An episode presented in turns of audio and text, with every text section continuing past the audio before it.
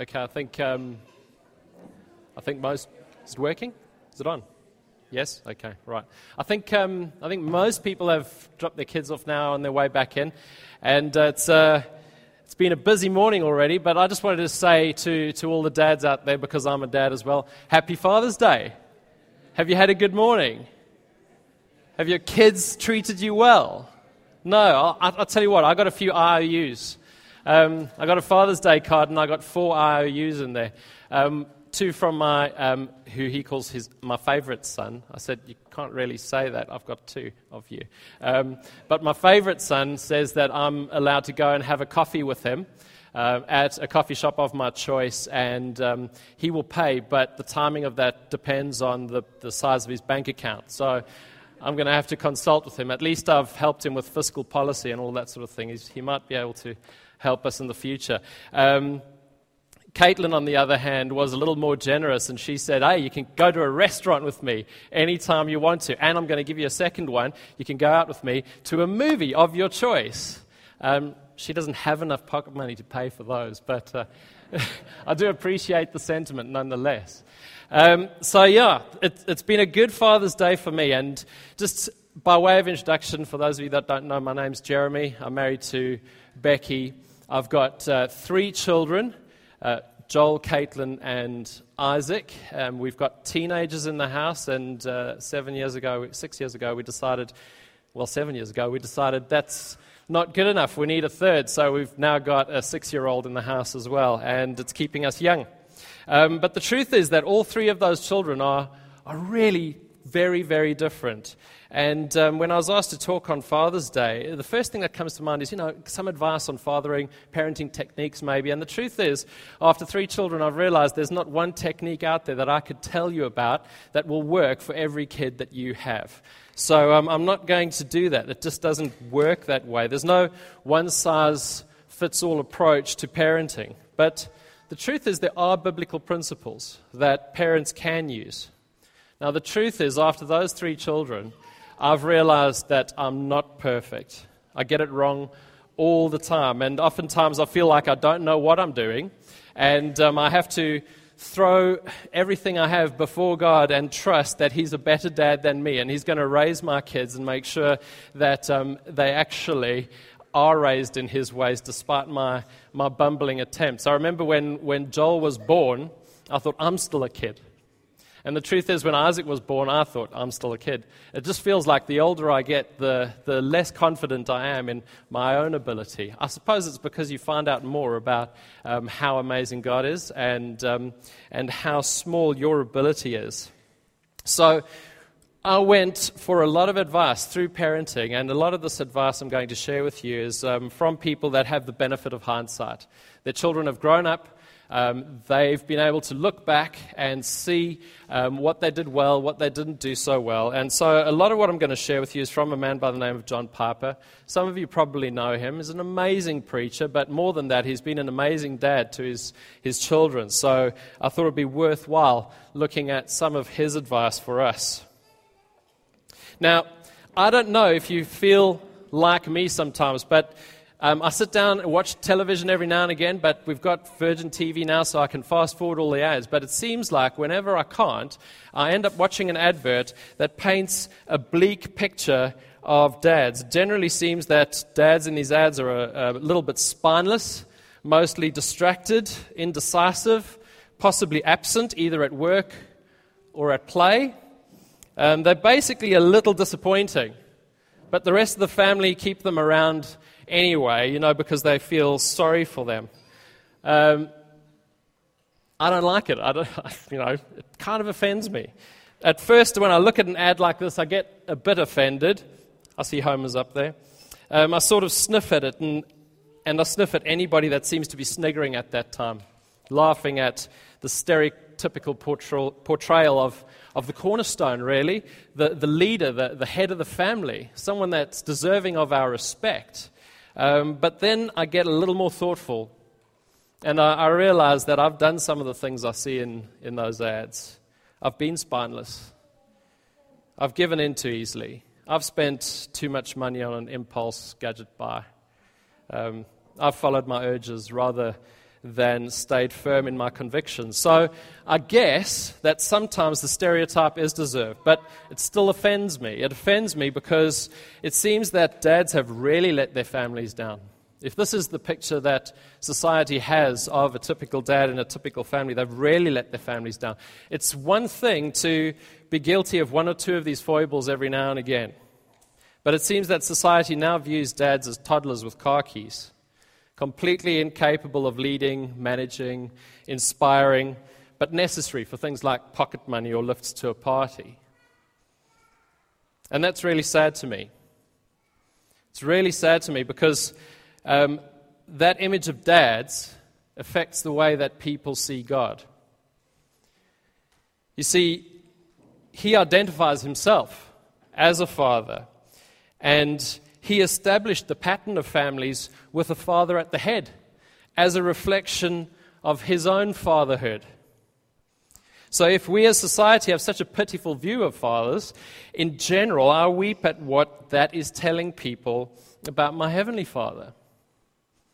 And at the end of the day, when I make a mistake in my parenting, what really hurts me is what is this causing my children to think about my Father God? That's what really impacts me. You see, our Father in heaven is anything but a hapless, bumbling, appetite driven airhead. The Bible tells us that He's just, that He's strong, that He's wise, that He's powerful, that He's selfless, that He's kind, that He's thoughtful, He's loving, and He's patient. And so on this Father's Day, I want to do a couple of things. Number one, I want to help paint a picture of our awesome Father who deserves all of our praise and is to be imitated. I want to encourage the men in the room, those earthly fathers. You have an essential role to play in your family. And it's not just about raising children who are resilient and believe in themselves. It is that, but it's far more than that. You're vitally, vitally important. And I, am so happy when I see how many children are in the room in the morning because I know that means there's so many dads in the room bringing their children to church every Sunday. It's something to rejoice about at Real Life Church, and it's a rarity. It's something you don't see that often anymore. I also want to offer hope to those who have need of a father. Many of us have grown up without a dad, or have lost a dad, or, or have been disappointed by your Father. And um, I want to offer you a hope of wholeness. You're not fatherless. You have the most faithful of fathers in God. And I'm going to do this by way of Colossians 3:21. Simple text for today. Fathers, do not provoke your children lest they become discouraged. What we're going to look at firstly is um, there is an address fathers. Paul's talking directly to fathers here. It's in the context of speaking to parents, but here he's addressing fathers. Secondly, there's a command to those fathers do not provoke your children. And then there's a purpose for that command so that they don't become discouraged. And we're going to look at this in reverse order. So uh, we'll start off with lest they become discouraged. Then to, we're going to look at uh, do not provoke them. Then we're going to end with fathers. But the first thing I want to do is give you a brief word about the fatherhood of God Himself. In the Lord's Prayer, Jesus taught His disciples to call God Father, didn't He? Our Father who art in heaven, hallowed be thy name. He taught that God is not everyone's Father. In John 8, verse 42 and 44, he said, Those who refuse to follow, if, to those who refuse to follow him, if if God were your father, you would love me, for I proceed and come forth from God. You are of your father the devil, and your will is to do your father's desires. So not everyone is, is God is um, are children of God. God is the father of only those who are led by the Spirit of his Son. It says that in Romans 8, verse 9 and 14 through 15. Paul says, Anyone who does not have the Spirit of Christ does not belong to him. All who are led by the Spirit of God are the sons of God. For you did not receive the spirit of slavery to fall back into fear, but you have received the spirit of sonship. When we cry, Abba, Father, it is the Spirit Himself bearing witness with our spirits that we are children of God. So, not everyone can claim the privilege of knowing God as Father, only those who are born of God, who receive Christ, and who are led by the Spirit. They are the ones that have the right to receive the inheritance of His children. Promises like Matthew 7, verses, verse 11, which says, If you then, who are evil, know how to give good gifts to your children, how much more will your Father, who is in heaven, give good gifts to those who ask Him? The privilege of prayer and the promise that God will work all things together for your good is part of your inheritance as sons. That's what it means to have God as your Father. And there's two reasons I begin with this word about the fatherhood of God. Firstly, the role of every human father, as I implied at the beginning, is to reflect the pattern of the Heavenly Father, however faint or imperfect it may be. The most important thing for a father to realize is that they are to imitate the example of their heavenly father. So, dads, when your children look at you, they should see a picture of what God the Father is like. They should see his strength and his tenderness. They should see his wrath and his mercy. They should see his wisdom and his guidance. They should see his awesomeness and his humility. The other reason I, I, start with this is to make sure that everyone in this room sees the relevance of this message, whether um, you are a father or not, or whether you've uh, had a good father or not. The message needs to make it clear that the sadness you feel at not being the kind of father I describe or, or not having the father that I describe can be overcome with joy today. Because God offers Himself as a father to anyone who accepts his gift of adoption by trusting Christ and surrendering to the leading of the Holy Spirit. It's really important that you get that. So there's two ways to listen to this message. Some advice to dads and as a parable of our heavenly Father and what he is like. And I'd hope that you all hear it in both senses. So let's go to our text then and start with um, the last bit, lest they become discouraged. This is the goal of a good father to raise children who are not discouraged. That's what Paul's saying. The word implies really losing heart, being listless, spiritless, disinterested, moody, sullen, with a kind of blank resignation towards life. Don't be the kind of father who raises that kind of person. Instead, develop a style of fatherhood that produces the opposite of discouragement. So, we're going to look at the opposites of discouragement. What is the opposite of discouragement? What does that look like? Well, I'd like to say three things it looks hopeful, happy, and confident and courageous. You all got your drinks and your crisps, and there was a little card on there saying courageous. Biggest thing I can say to all of us, regardless of whether you're a father or mother, you don't have any children, you're about to become fathers and mothers in a few years' time, um, is be courageous. So I'd say that the negative form of verse 21 really implies a positive command as well. And this is an important thing when you look at the Word of God. Where you see a negative command, look for what's being implied in the positive as well. So he's saying, make sure that they don't become dis- discouraged. But what he's meaning is, make sure that they become hopeful. Make sure that they become happy. Make sure that they are confident and courageous. And the truth is, if we stopped right there, we'd have said nothing distinctly Christian, wouldn't, would we have? I mean, quite honestly, there are very few parents on the planet that think that the aim of parenthood is to discourage children. I know some teachers that think that's maybe the, the, uh, their goal, um, but I can't think of many parents that think that that's what their goal is. But Paul would be really upset with me, I think, if um, I only did that, if I used his words to confirm some natural wisdom. He's not been inspired by the Holy Spirit to confirm the insights of Dr. Spock. You know, we could read a hundred secular parenting books, but Paul has not written these words purely to confirm those. He was inspired to teach parents things that no natural eye has seen and no natural ear has heard. And this may not be obvious if the only thing you've ever read of Paul is the above verse, but the rest of his teachings make it plain that when he says we should be fathers who give hope instead of discouragement, he means hope in God. Not hope in money, or hope in popularity, or hope in education, or hope in a spouse, or hope in, a profes- in professional success. If you had asked Paul, or if you asked Jesus, what kind of freedom from discouragement do you want our children to have?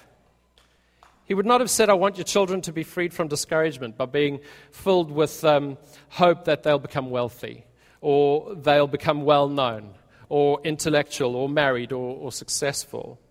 He means be the kinds of fathers who do not discourage your children, but rather fill them with hope in God. Fill them with hope in God.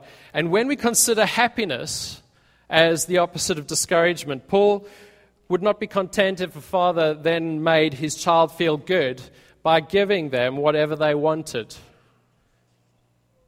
There is a happiness that kills. The Bible says of some kinds of happiness in James, let your laughter be turned to mourning and your joy to de- de- dejection. I love that word. There is a happiness that has absolutely nothing to do with God and therefore has no value in the sight of God. It, it comes from creation alone, but not from the Creator.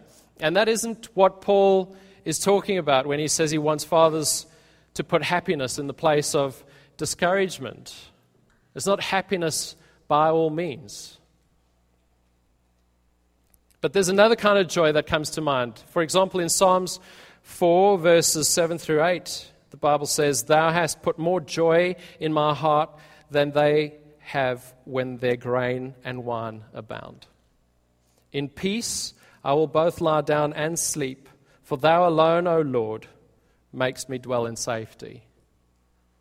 There's a joy that comes from God that exists despite the circumstances that you find yourself into. Find yourself in. Fathers, don't discourage your children, but fill them with joy in God. Teach them early on and show them even earlier that through many sufferings they must enter the kingdom, as it says in Acts, but that they can rejoice in those sufferings, knowing that suffering produces endurance, and endurance produces character, and character produces hope in God. Don't discourage them. Make them happy in God by helping them to be, to be hopeful in God. And when we consider confidence and courage or courageousness as the opposite of discouragement, the message of the scripture takes a massive turn there, a massive turn away from the common sense of the world. The world says, don't discourage a child, build up his self confidence. The scripture says, don't discourage a child, build up his God confidence. In fact, it's even clearer than that. It's more, more implicit than that. It's explicit than that. It teaches don't discourage a child, but do your very best to root out their self confidence and to replace it with God confidence. The scripture knows that most people don't succeed in being self confident. The scripture knows that most people are actually quite unhappy with their, their inability to appear self reliant and self assured and cool and in control. Come on, I know you all feel that way. I know for those of you that are in the corporate world, you spend your days, week in, week out, feigning confidence because any sign of weakness will mean that you'll be eaten for breakfast. But you know inside that that's not how you feel. 100%. Even the most confident of us. We walk out of the room and we think, did they see any weakness in me? And that betrays that lack of confidence in you. The Bible knows that about us. Why? God wrote it. He made us. He knows our condition. He understands it. So when the scripture teaches us to root out self confidence, it means go for the root. It doesn't mean go for those half withered branches of um, manifestation of self confidence. Go for the desire to be self confident, not the man- manifestations that make their way out into people's actions and behavior. I mean, one really clear illustration of how Paul was doing, um, how Paul was was getting this done in him through God, how, how God was doing that in him, is um, in 2 Corinthians 1, verses 8 through 9. Here's a description of, of how God was working on Paul for 20 years. That means this is a deep thing inside of each and every one of us. For 20 years, this was happening in Paul. And he says to the Corinthians, We do not want you to be ignorant, brethren, of the affliction we experienced in Asia. For we were so utterly, unbearably crushed that we despaired of life itself, while we felt that we had received the sentence of death. But that was to make us rely or be confident not on ourselves, but on God who raises the dead.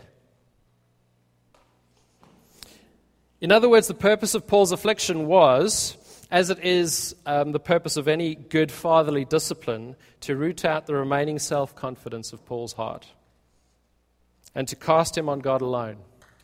God knew he wouldn't get the job done if he was depending on himself. He would only get the job done if he was depending completely on God. Did God want him to be um, confident? Yes. Of course he did. He didn't want him to be listless, spiritless, moody, sullen, weak, and fearful, even though he put him into this very difficult situation. It was God who came to Paul in Corinth and said to him, Do not be afraid, but speak and do not be silent, for I am with you. So, the confidence that we're to build up in our children is not self confidence, but confidence in the grace and the power of God. Do not be afraid. I am with you. The goal of biblical fathers is to have children who say, with the psalmist in Psalm 60, O grant us help against the foe, for vain is the help of man. With God we shall do valiantly. It is He who will tread down our foes. A good father will consider how can I be like my own Heavenly Father? How can I banish self reliance in my life and in the heart of my children and fill them with confidence and courage and zeal and boldness that are rooted in the grace and power of God and not in themselves? How can I be the kind of father whose children do not lose heart or become spiritless or listless or sullen or discouraged, but are filled with hope in God and happiness in God and confidence and courage in God and attempt great things for the glory of God. And that question leads us on to the second point that I want to look at, and that is do not provoke your children. Fathers, do not provoke your children lest they become discouraged. Again, we notice that the commandment is negative. So we look for something to be avoided, but also then what do we do that is positive? What do we do in the place of what we're avoiding? And um, it's a warning against the mi- misuse of legitimate authority. I spoke to you about the context earlier. In verse 20, Paul says, Children, obey your parents in everything, for this pleases the Lord. That gives to parents a tremendous authority, a massive authority and responsibility under God. Children are to do what parents say. And now in verse 21, he cautions fathers against misuse of this God given authority. So it's not all one way. I know you've seen those movies with, of the, the strict dad. Boy, you do what I say, you know, and they're just kind of cowering in the corner, scared of dad. Here, Paul is saying, Dads, don't misuse that authority that I've just given you. The misuse that he has in mind is, is that fathers might treat their children in such a way that their spirit is broken, that they become hopelessly discouraged. And Paul calls this misuse provoking them. Now, just very quickly, um, the word that's used in the original for provoking in Colossians is quite different to the one in Ephesians 6 4, where he says, Do not provoke to anger. It's a different word, it's more general than that one.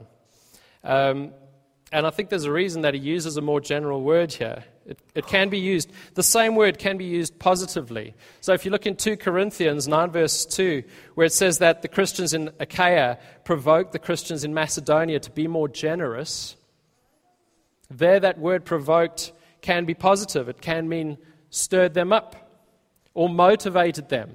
A little bit like Stu's been doing. You know, he's, he's been provoking you to be more biblical about your stuff. And Mel last week, she was provoking you to be more biblical about healing. It's not a negative thing, it's a positive thing. They're stirring you up, they're encouraging you to do better. Um, in choosing this broad and general word, I think Paul would have us teach that parents should avoid everything that ruins a child's confidence in God and leaves them hopeless and discouraged. He's not talking specifically about anger. He's talking about everything that could discourage them. And the truth is, when you see that, you realize that, hang on, this, this requires a massive amount of wisdom and, um, and prayer because not all short term discouragements result in long term hopelessness. And you can't just take your hands off, dads, and, and not discourage your children every now and again because sometimes they do stuff that needs to be discouraged. Let's be honest. And on, if we look at our Heavenly Father, He often clearly brings short term frustrations and discouragements into our lives. And the intent of those discouragements is so that we are encouraged to be faithful in Him. The exact opposite of being completely and utterly discouraged. So, great wisdom is needed, dads. Um, so I'm going to give you two points then. What do fathers do that provoke children to long term discouragement and hopelessness? And again, the positive what can they do um, that would encourage them to be courageous, to be confident, to be happy, to be hopeful? So, first off, dads, some fathers fail to be happy and hopeful and confident in God. What you are in relation to God is far more important than any particular parenting technique that you choose to use. Will your children be happy in God if they see that fishing is a happier experience for you than worship? Will your children hope in God if the hope they see in you is in money? Will your children be confident in God if your whole demeanor communicates the desire to be seen as self confident? The most important work that a father can do for the sake of his children is to be converted and I know I'm speaking to a room of almost all men who believe they are converted. The most important strategy for raising children is to become a new man in Christ, whose hope and happiness and confidence and courage are in God and not in himself. You don't have a hope of raising godly children if you yourself are not completely dependent on God. And we know this is true from Scripture because there we're taught to imitate our Heavenly Father. We're told to be holy as He is holy. We're told to be merciful as He is merciful. To be a good child is to copy dad. It honors a father to be imitated, and we are commanded to honor our fathers. And so, the most important question a father can ask is not, What shall I teach my children? but rather, who am I before the living God and before my children? What do I portray as I'm living in front of my children about my relationship with my Heavenly Father? And that's a question I ask myself every single day. And sometimes I'm not happy with the answer, I've got to be honest with you. And I know that's the same for most of us. That's the first thing that fathers can do to provoke their children to long term discouragement and hopelessness. They can fail to be happy, hopeful, and confident in God.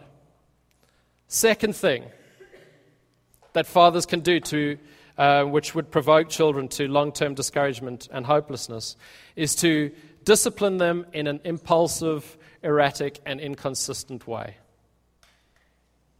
Unpredictable, impulsive, hostile discipline makes children fearful, bitter, deceitful, and discouraged. They don't know where or why the explosion will come next. They say to themselves, What's the use? How can I hope that being good is any better than being bad? Because I'm good one day and I don't see anything from dad. I'm good the next day, I don't see anything from dad. I'm bad one day, I don't see anything from dad. I'm bad the next day, I still don't see anything from dad. And then I'm kind of good the next day, and bang, dad's exploding at me. Dad's remembered what's happened in day three and day four, and he's exploding on day five. And it leaves them confused.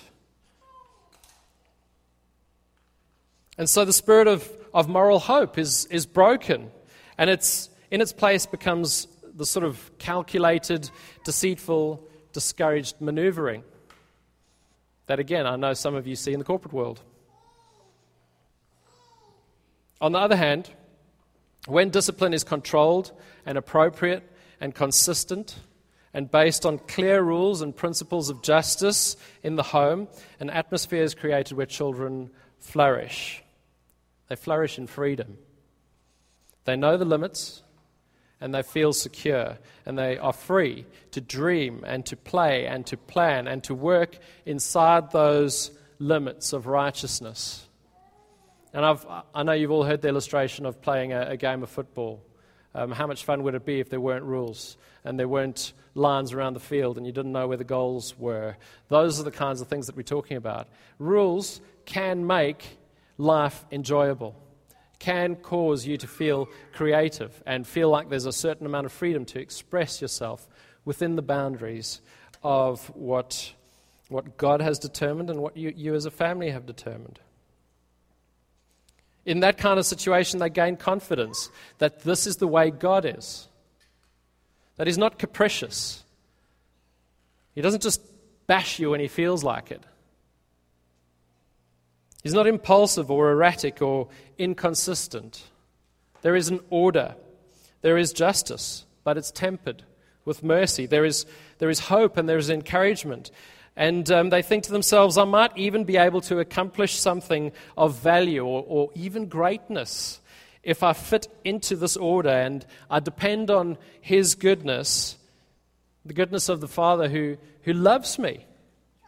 So, fathers, the, um, I'd, I'd say to you, don't provoke your children by being impulsive, erratic, or inconsistent in your discipline. Be like your Father in heaven so that your children can know Him and become hopeful and happy and confident in Him.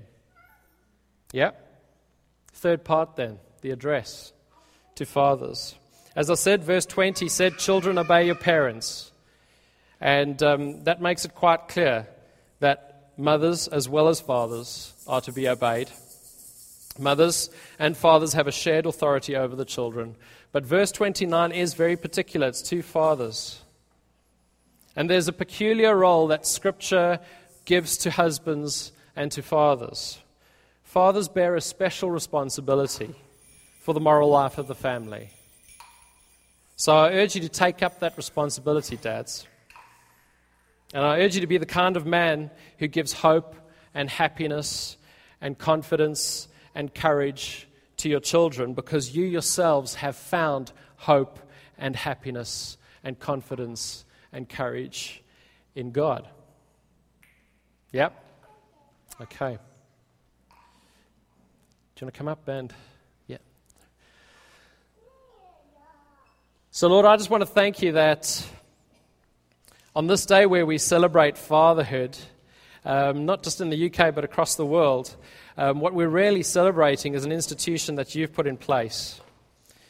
Lord, that you model yourself as a father you, you identify as a father, that you have established families uh, in a way that represents your church and your relationship with your people. And Lord, I want to thank you first and foremost that we are children of the Most High God. And Lord, I want to thank you that when we look at your scriptures, we see that you are not like many of the dads that we have met in our lives. That you are faithful, that you are true, that you are kind, that you are just, that you're consistent. But more importantly than all of that, you, are all powerful, you're sovereign, and your promises are never broken. When you promise something to us, we know that it'll come to pass. Lord, I want to thank you that as a father, you've loved us so much that you sent your only son to die in our place so that we could come into relationship with you. And there's, um, there's a couple of things that I think while we're, we're spending time in worship, we, we need to do. Number one, we need to lift God up. You know, as far as fathers go, this, this God of ours is amazing. He is wonderful. He is so powerful, and yet He loves us so much. Can you imagine for a moment that the God that took nothingness and turned it into everything was mindful of a speck of dust on a tiny blue planet in the middle of His creation? And because of His mindfulness of you, He sent His Son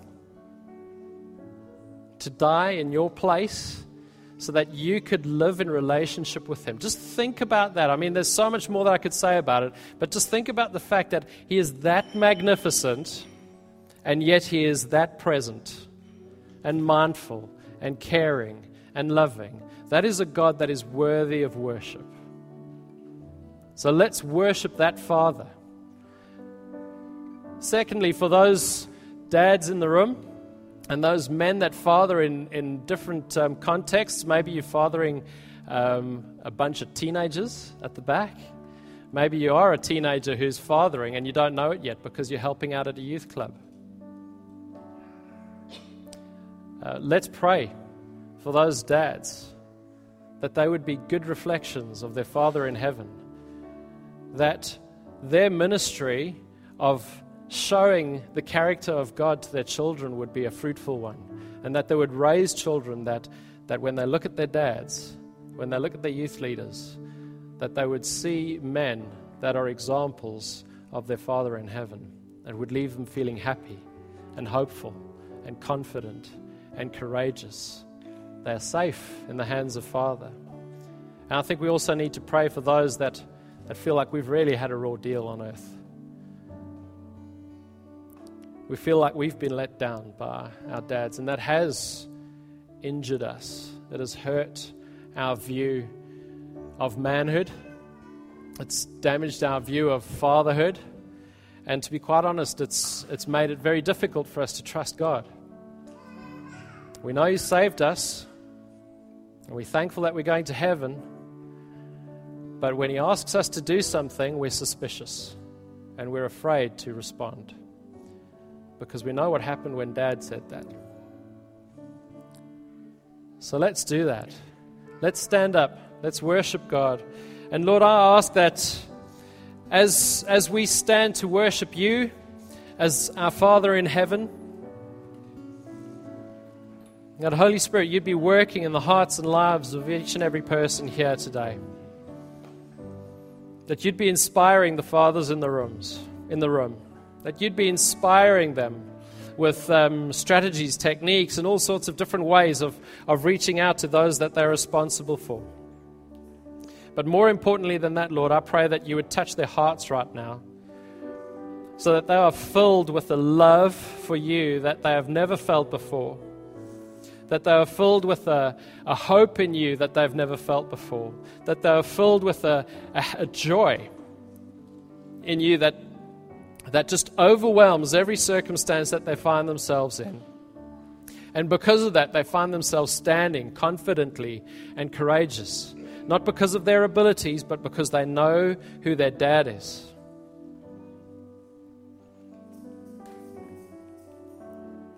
And Lord, for those that, that really do feel like they've been let down by, by their, their earthly fathers, whether they've disappointed them because of their, the way they've, they parented or they've been absent, just completely not there for, for whatever reason. Lord, I pray for healing and for hope there. I pray that that sadness would be swallowed up in joy this morning as they see you, their Heavenly Father, coming down towards them and saying, I sent my son so that you could be my child.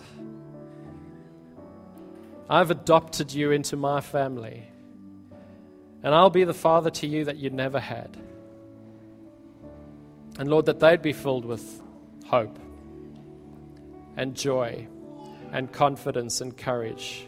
That Holy Spirit, you would, you would break down all of that stuff that's happened in their hearts and they'd be able to trust you completely with their lives. We ask this in Jesus' name. Amen.